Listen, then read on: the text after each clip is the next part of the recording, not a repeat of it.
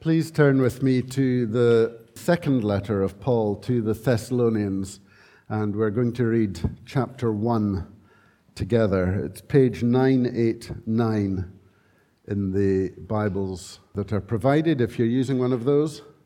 Second Thessalonians chapter 1.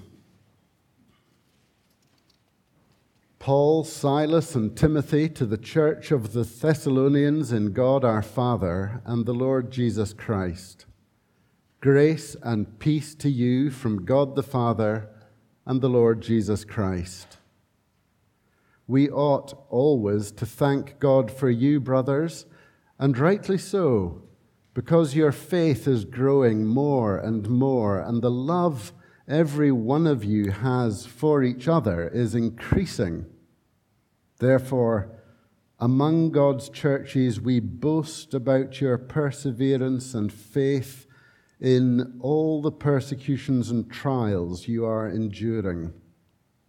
All this is evidence that God's judgment is right, and as a result, you will be counted worthy of the kingdom of God for which you are suffering. God is just He will pay back trouble to those who trouble you and give relief to you who are troubled and to us as well. This will happen when the Lord Jesus is revealed from heaven in blazing fire with his powerful angels. He will punish those who do not know God and do not obey the gospel of our Lord Jesus. They will be punished with everlasting destruction and shut out from the presence of the Lord and from the majesty of his power on the day he comes to be glorified in his holy people and to be marveled at among all those who have believed. This includes you, because you believed our testimony to you. With this in mind, we constantly pray for you that our God may count you worthy of his calling, and that by his power he may fulfill every good purpose of yours and every act prompted by your faith.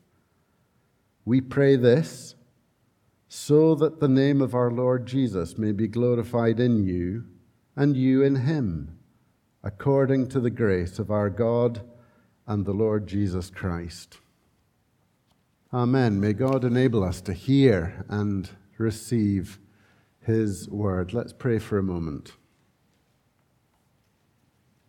A pilgrim now for all my days, my gaze is set above. Lord, help us as the year turns. Help us as we begin a new week today. Help us now in our worship to so look into the truths of your word and to so hear you speak by your Spirit's presence that you will equip us to look above, to set our gaze on what is yet to come, to wait this week for your Son, our Savior, to return in all his glory. We pray in Jesus' name. Amen. We're going to look at this short letter, the second letter of Paul to the Thessalonians, for three Sunday mornings. And just as we dip our toe into its content today, I want to set the scene for you by saying that these two letters to these believers in the town or city of Thessalonica were probably the earliest letters that the Apostle Paul wrote. It's interesting that early on in Paul's writing to the churches, he was writing, in this case, to churches or groups of believers in Thessalonica for whom he had great praise and thanksgiving. If you flick through some of Paul's letters in your minds, you will probably be able to think of the massive difficulties or problems they were falling into in different places. uh, Corinth, the moral problems that were seeping into the church, such that church life and life amongst believers was becoming every bit as steeped in immorality as life outside. In the Galatian church, the religious extremism, if you like, or the religious elitism of false teachers were trying to add things on to the gospel to make it possible to be a Christian, but then also an even better Christian, an elite Christian, and so on and so forth. You, you build up, as you get to know your Bible, a mental map of what the problems in each church were. But in the church of Thessalonica, nearly only praise for these believers. Maybe still so close to the resurrection of the Lord Jesus, maybe still so early in their formation as a church, maybe still so clear in their own minds on the teaching of the Apostle Paul through which they had come to faith that as yet they were still flourishing, faithful, enduring. But in both these letters, there is one common difficulty that arises not because of the failings of the Thessalonian Christians, but because of the times in which they lived so early on. It's, it's difficult for us to get our heads back in time to the months and years immediately following the resurrection of the Lord Jesus and the presence and the preaching of the disciples amongst the churches because we're so far from that moment historically that the difference in time between Christ's resurrection and, now is so vast. But for them, it was, it was nothing. Think back 10 years or 15 years, that's all. Maybe 20 very close to the resurrection of Jesus, the historical event which had, in the few years that had followed, tipped the world upside down. And this tiny group of Christian disciples who were so frightened and terrified when Jesus was crucified that they abandoned him had become the public preachers of this gospel. And we're seeing Christian churches, followers of this risen Jesus, begin to appear all over the place, just in recent times. We tend to review a year in our minds today, and we go back and we can spot the highs and lows of 2023 in our in our minds. But when there's a turn of a decade, we tend to review the decade. And it's still very easy, isn't it, to spot the highs and the lows of a decade? It's still fresh. But these believers, the church is so young, their faith in the risen Jesus so real. They were waiting for him to reappear in glory as he had told them he would. And yet, two things brought a bit of confusion. One, some of the first Christian believers started to die. And in the first letter to the Thessalonians, Paul talks about why that does not mean that the resurrection isn't true. So that was one thing that they encountered. They'd all started following Jesus. They were all waiting for him to return. They were all expecting to go up to glory with him. Oh, but now we have to have funeral services for Christians. That was a new thing. And Paul had to help them understand that. But the other thing that caused them a bit of confusion as time went on was that with every passing year, Jesus hasn't come back yet. Now, when Jesus promised to the disciples and the early believers that he would return and take them to be with him, they were living with that expectancy that that could happen at any time. But as year became decade, became 20 years, and he still hadn't come back, that was difficult for them. And they were thinking, how long do we have to wait? When will Jesus return? It's very hard for us, isn't it, to get into what it must have been like for them because we know that the Christian church has waited 2,000 years, but they'd only waited 20. And there are two things that are likely to take the eyes of Christian people off the return of the Lord Jesus. And this was what was happening. This is what the second letter to the Thessalonians is about. Paul was wanting them to keep going, keep waiting, persevere in your faith. Christ will come back. Do not doubt it.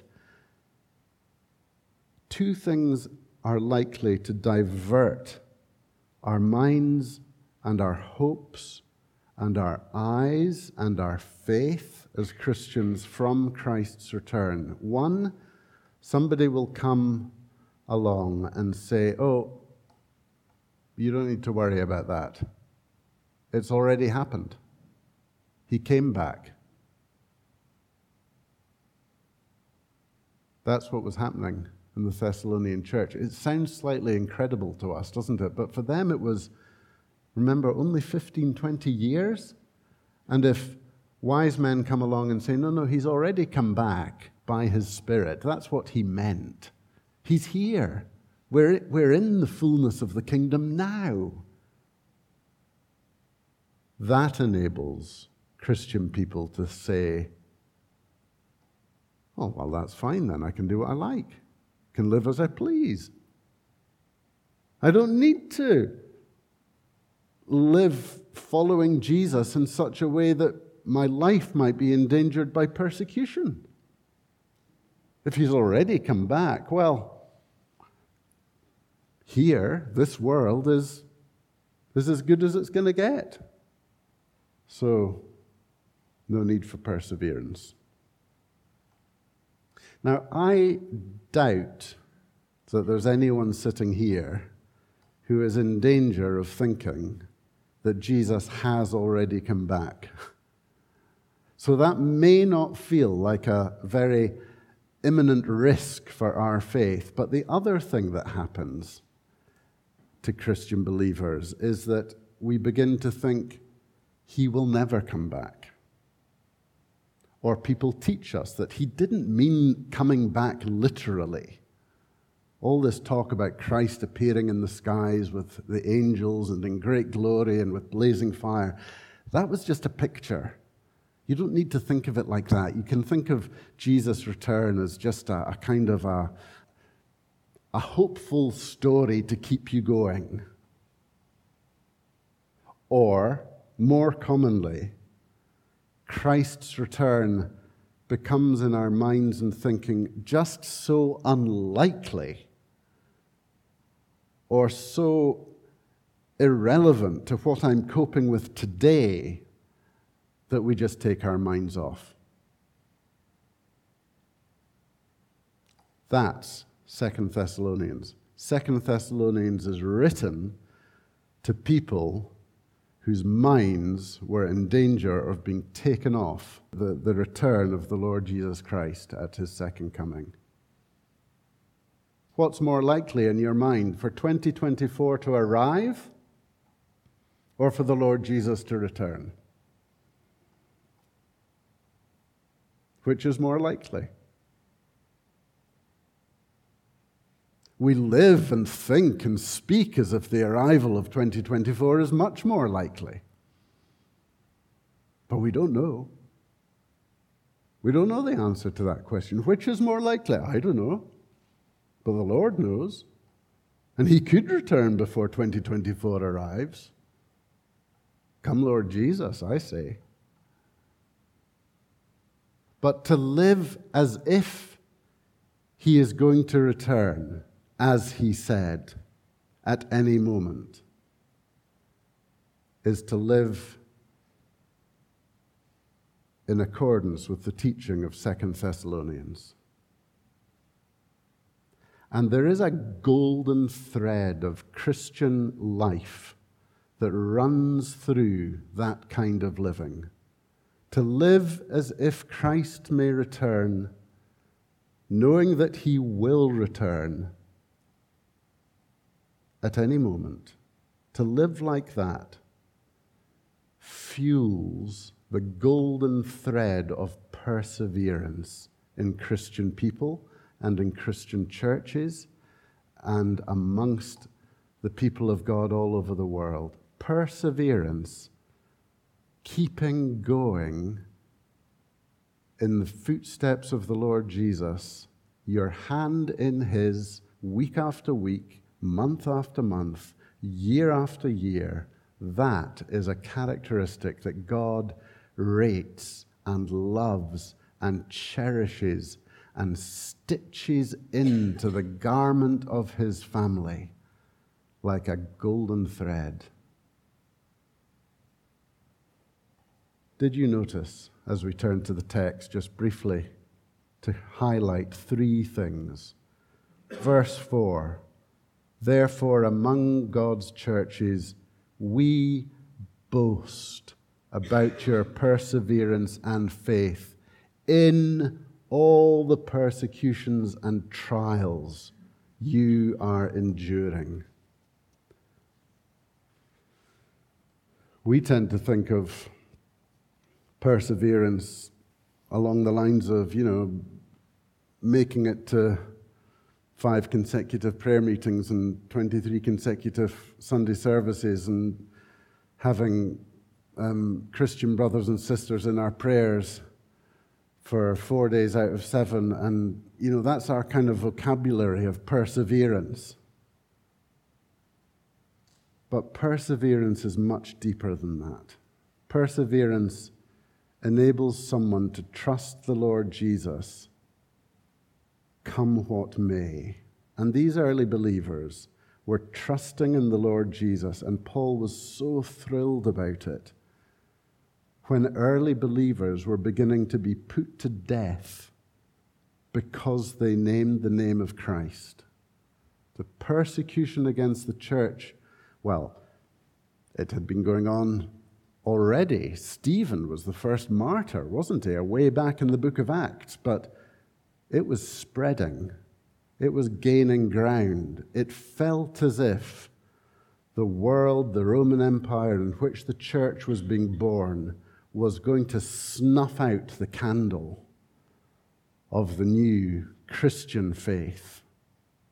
And increasingly, it would try to do that, to obliterate this Christian thing, this gospel message, this resurrection, hope filled love amongst people. It would try to obliterate that from the history books and from the society in which the Christians were living. Perseverance is more precious than we know. Paul boasts of it. Paul explains here that their faith is growing and their love for each other is, in, is increasing, and that is going on hand in hand with the trials and persecutions surrounding them and afflicting them. Imagine how we would feel as a fellowship at Edinburgh North Church, or imagine how you would feel in your home fellowship, those who are visiting us today, if between now and next Sunday, one of our number was actually locked up in prison because they professed faith in Christ.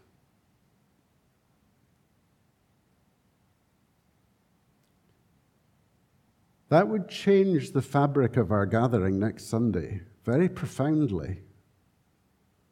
Can you imagine the WhatsApp group? Did you hear that so and so has been arrested? Did you hear that he's now not being released on bail? And then next Sunday, it, it, it, it would bring to a very sharp edge what our focus is, what we're living for, where our hope is coming from. And to meet next Sunday in those circumstances and to praise God and to thank Him and to know that what we sung together earlier on is still true, that there's no good thing you will withhold for those who follow you. Would we still believe that next Sunday? If one of our number had been locked up and imprisoned for following Jesus. There's no good thing you will withhold for those who follow you. My, it, it, it sharpens the focus, doesn't it? And perseverance, trusting Christ, come what may, is something that Paul values in this letter and in the Thessalonian church most profoundly.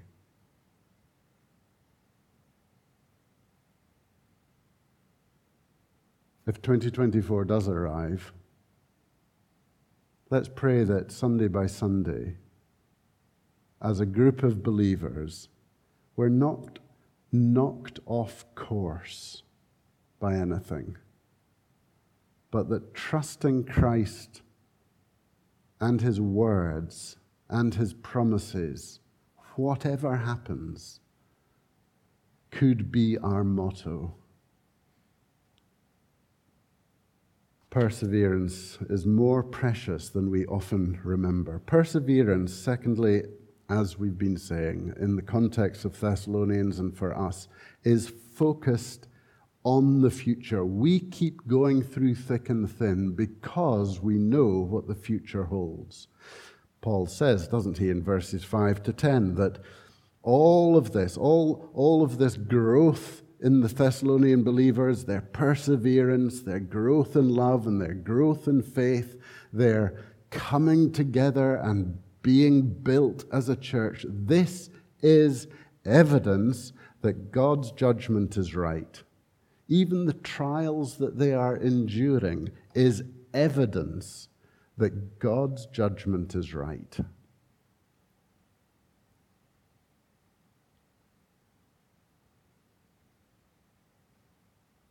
Why do innocent people suffer and God doesn't step in and do something about it straight away? The latest headline I read yesterday was a seven year old boy who was killed in a hit and run accident. Boom, life snuffed out. You may have read about it. The king signed a warrant to open up a graveyard beside his primary school so that his family could lay his remains to rest near his school. It seems like there's no justice for the person who killed that child and went off. Here's the thing, Paul says this is evidence that God's judgment is right, and that includes the timing of his judgment. Oh, justice will come. Justice will come for all. But when God says it will come, there are, there are indications of God's justice in this world, especially in societies that are still benefiting from the Christianized culture like our own, where the justice system is one that we by and large trust to dish out justice on God's behalf, to enable the nation to live and prosper under the rule of law. I mean, that too is being eroded and challenged in different ways, as it always is in a fallen world. But ultimately, justice will come. And the fact that we don't see it coming in its fullness now is evidence that God's judgment is right, not ours, but His. You see how despairing people get when a vile and, you know, the, the most wicked kind of perpetrator of evil dies before their sentence or takes their own life or somehow is seen to be escaping justice in this world. And Christians look on and say, there's a much higher court.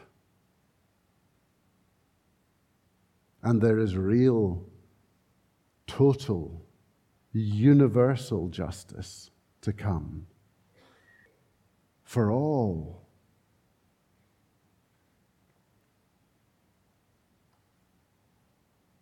And because we are focused on that and know that Christ will come as Savior for his people and Judge of the earth, Judge of all, we know that God's judgment is right whatever happens. So, as our society continues year by year to kick against Christian teaching, to try almost, it would seem, to eradicate the influence of the gospel, to keep followers of Jesus out of the public square if they possibly can. That's how it often feels and seems increasingly, doesn't it?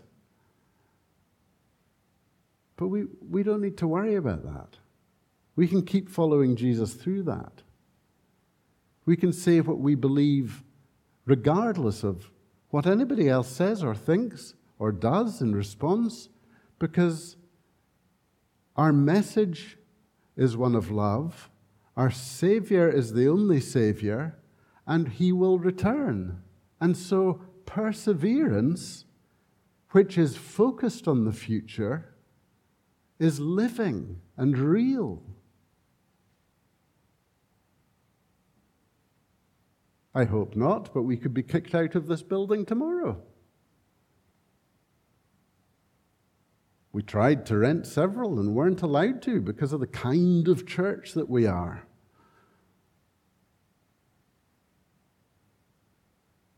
That's the reality of where we are, but it's, it's actually still pretty mild compared to where the believers in Thessalonica were.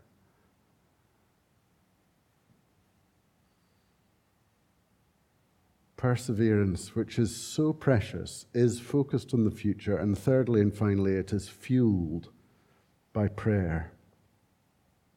It is fueled by prayer. Look at these lovely verses as the chapter closes, verses 11 to the end. With this in mind, that is, with God's coming judgment, the destruction of all wickedness, the eternal separation of the lost from a heavenly Father who reaches down to this world in love.